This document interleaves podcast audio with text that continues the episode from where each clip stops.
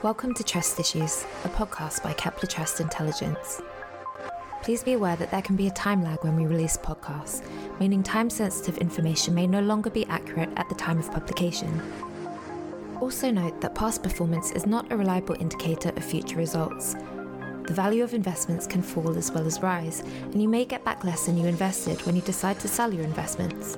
It's strongly recommended that if you are a private investor, independent financial advice should be taken before making any investment or financial decision. Finally, Kepler Partners LLP has a relationship with the company covered in this podcast, which may impair its objectivity. We hope you enjoy the programme.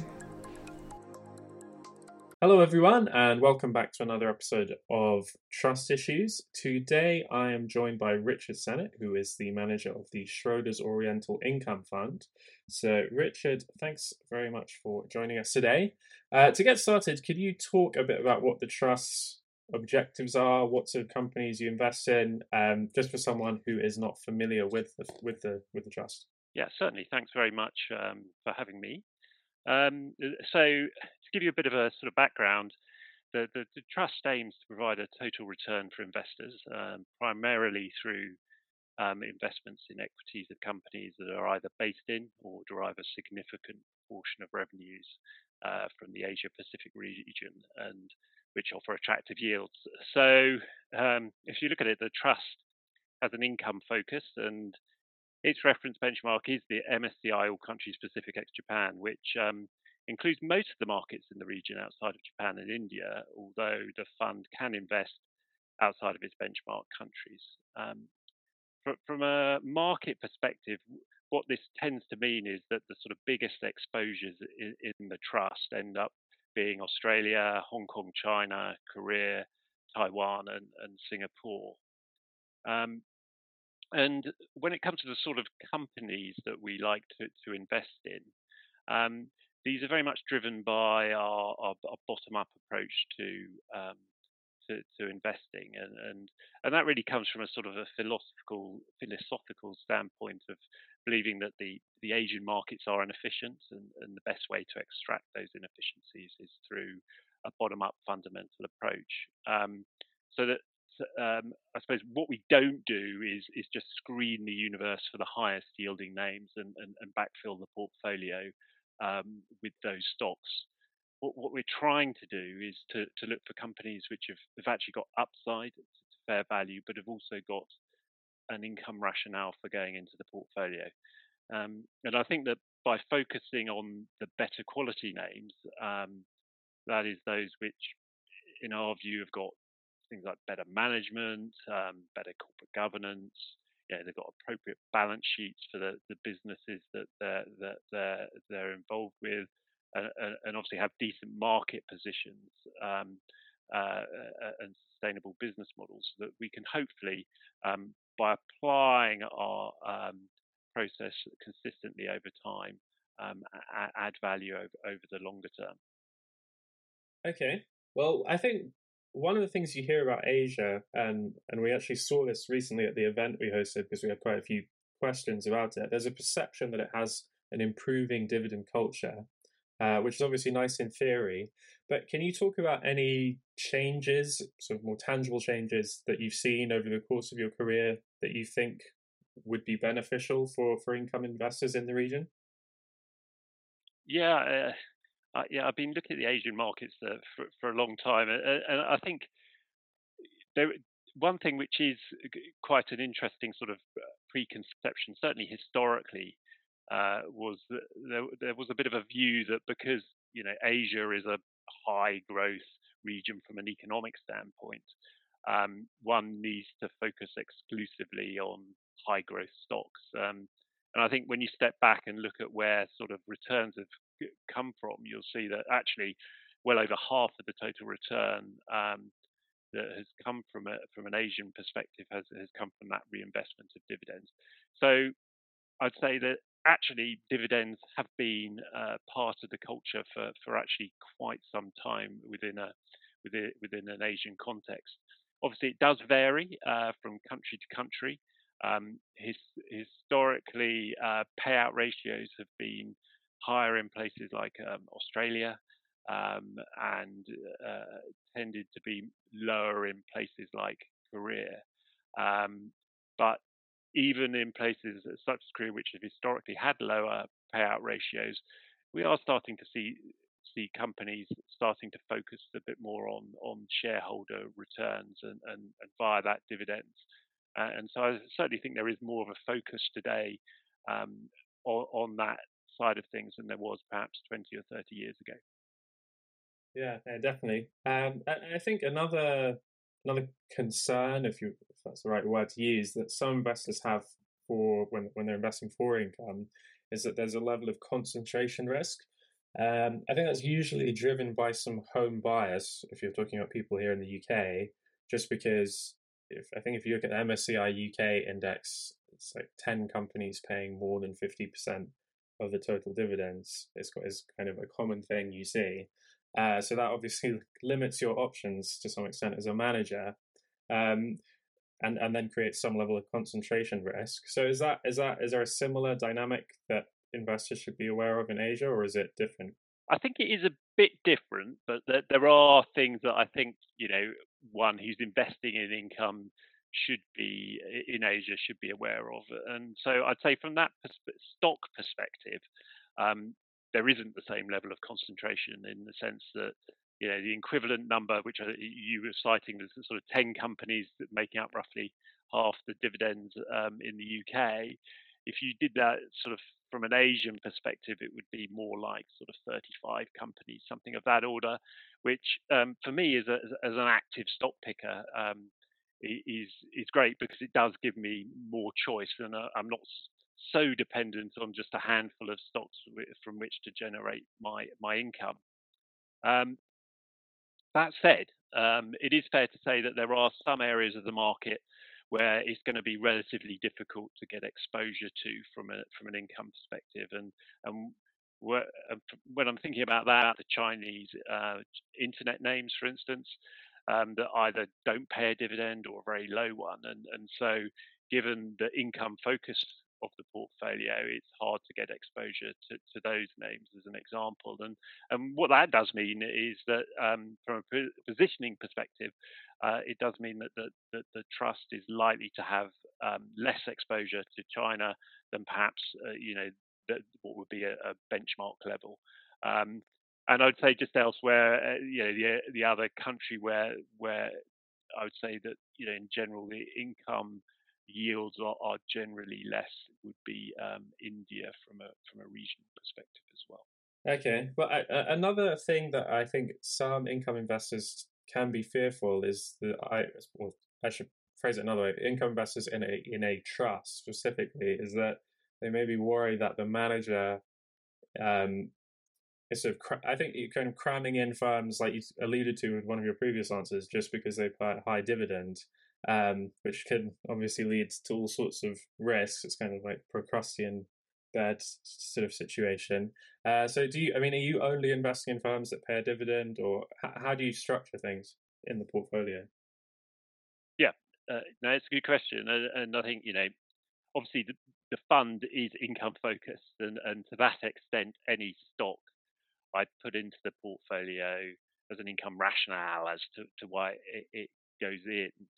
Um, but what that doesn't mean is that I just buy um, the highest yielding stocks out there. And uh, as I said, you know, one of the things I don't do is, is do that screen for high yielding stocks and backfill the portfolio. I'm trying to find companies that, yeah, have got an income rationale, but they've got upside potentially to, to from a capital perspective as well.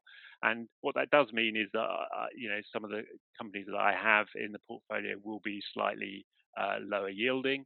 And in fact, I can open, own a, a, company or I will own a company that perhaps doesn't yet pay a dividend, but I can see a, a very clear progression to that company um, paying dividends um, in in the future and in a sort of forecastable future as well. Okay. So there is definitely a yeah. bit more variation from that perspective. Yeah, yeah, yeah of course. Um, so another another thing I think if you look on at the um, you know latest fact sheet, which obviously I'd advise all listeners to have a look at if they are considering um, investing, is um, the largest weighting on in sectoral terms is to is to tech companies or IT companies. Um, I think over the past few years, definitely in the US, and I would probably say in China as well, we've tended to associate tech with this high growth and not paying dividends. Um, that might change a tiny bit in the past 12 months or so. Um, but is, is there is there a difference in Asia? I mean, is, is that is it not the case that there's a kind of no dividend culture for tech firms there? Yeah, no, I think it is slightly different from an from an Asian perspective. Um, I mean, one thing I should say at the start, I sort of mentioned that sort of Chinese internet platform companies are not necessarily uh, companies where we're going to find be able to get much exposure, but one area we definitely can is is from the the um, IT names, and and that tends to generally be um, more the sort of hardware type type companies, and and from that perspective, I think that you know it's a very in, interesting area from an income perspective. Um, Taiwan, for instance, um, is one of the higher yielding markets in the region, and um, and that's actually despite the fact that around roughly two thirds of, of the index is made up of tech names. And I think, you know, in part that reflects a sort of a history of good corporate governance and a focus um, on on shareholder returns from from companies in that market.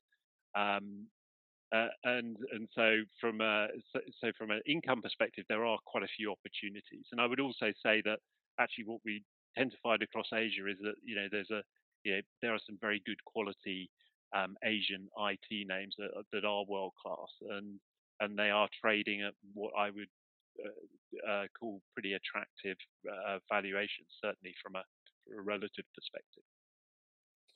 Um, okay, well maybe, maybe, we'll ask a bit about that later on. But for, for now, I mean, um, I think the, the fact that valuations are attractive maybe reflects the, fact that we're in quite a tough economic period globally.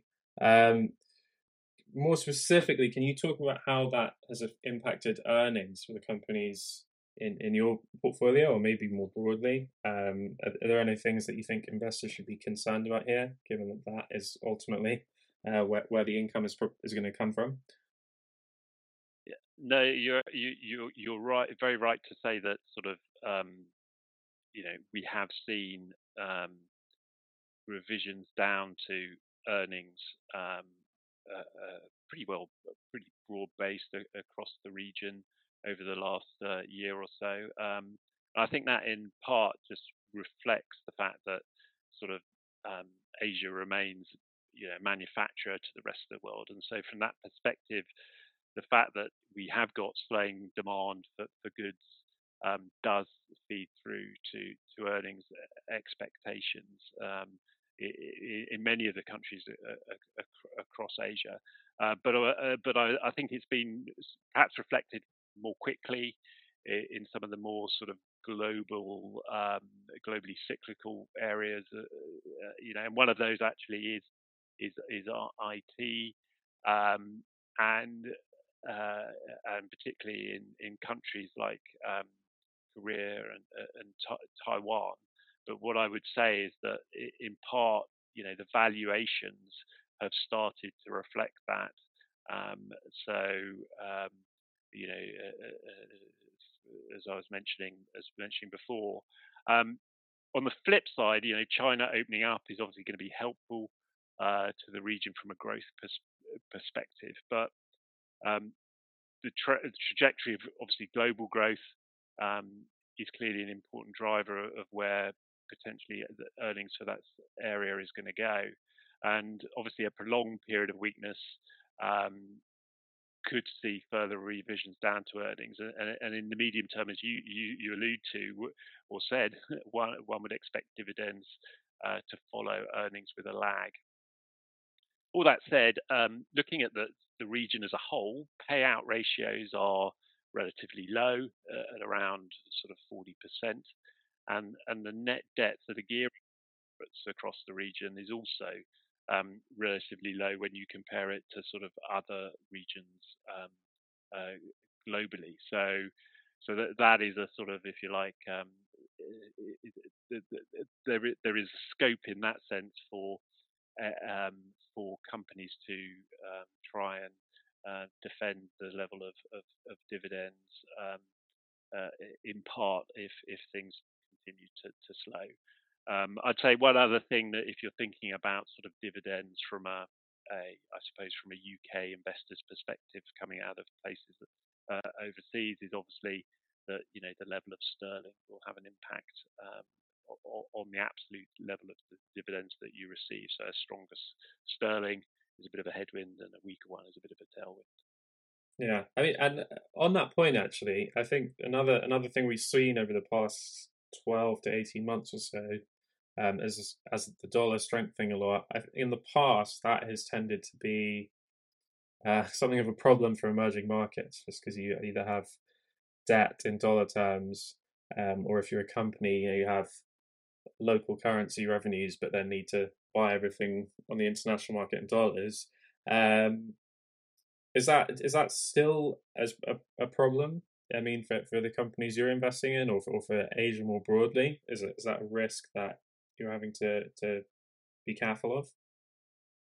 Yeah, I, I, yeah, I think you make a, a, very fair point that typically when the US dollar strengthens, you know, and that's often obviously a period when um, U, US rates tend to be rising, it, it, it tends to sort of tighten liquidity conditions generally in, in Asia, which um, ends up being a head, headwind for, for the region, um, as, as often central banks have to, to tighten policy to sort of maintain the level of to defend their currencies, and and as you say, that sort of then can, can sort of flow through to to um, slower, potentially slower economic demand. I'd say from a macro perspective, um, yeah, is probably in a better place than it has been in, in previous sort of dollar strengthening cycles, just in the sense that um, most countries now have relatively less in the way of um, uh, uh, of, of, foreign debt and also have um, relatively um, high high reserves compared to sort of historic episodes. Uh, so, so that that you know that has obviously an influence on, on the markets, and, and in a sense, that's what we've we've seen over the last couple of years. So, um, you know, that sort of tightening of, of, liquidity, a stronger dollar, has sort of um, impacted Asian markets to to an extent. Um, but I suppose the sort of flip side of that is that you know, as we hopefully get nearer to the peak in the in the in the rate cycle in the US, and with that potentially a, a, a weaker dollar, um, if that was to, to, come through, that could be supportive of, of Asia, certainly if, if history is anything to go by. Uh, yeah, okay. Well, another thing, I think you, you, you, touched on it in one of your prior answers, was that some valuations have, have come down. Um, I think that's probably true almost everywhere in the world in, in most cases, maybe except for the UK one. FTSE 100. Um, but um, has has that has that volatility provided you with any opportunities to add to the portfolio, either new additions or just adding to existing holdings?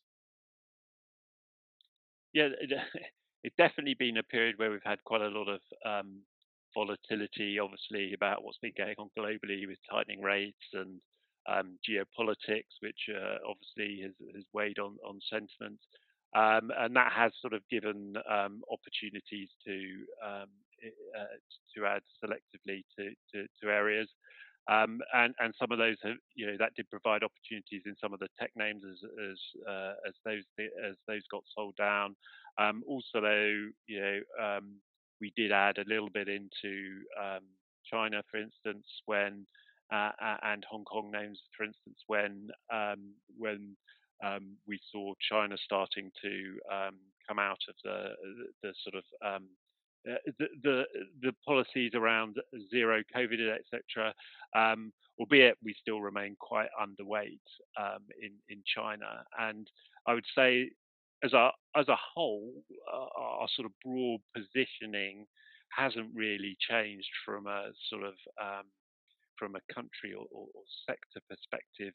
Um, uh, uh, in that we remain, you know, overweighted in markets like Singapore, which um, uh, have proven to be fairly defensive and have got generally got good quality companies. Also overweight Hong Kong, um, which uh, was looking particularly uh, attractive from a relative perspective and should benefit uh, from from the opening up of its um, of of its border with the, with the mainland um, as the sort of zero COVID policy has has rolled off uh, in China, and that in part um, helps offset the sort of large underweight that we we have um, from a China perspective. Uh, and from a sectoral perspective, you know, as I mentioned, we continue to favour um, some of the uh, IT um, names, but also some of the financial and real estate names as well. Okay, well, that's a slightly upbeat note on which to finish, which is always a positive. So, uh, Richard, thanks very much for taking the time to speak to me today, and hopefully we can chat again soon. Thank you very much.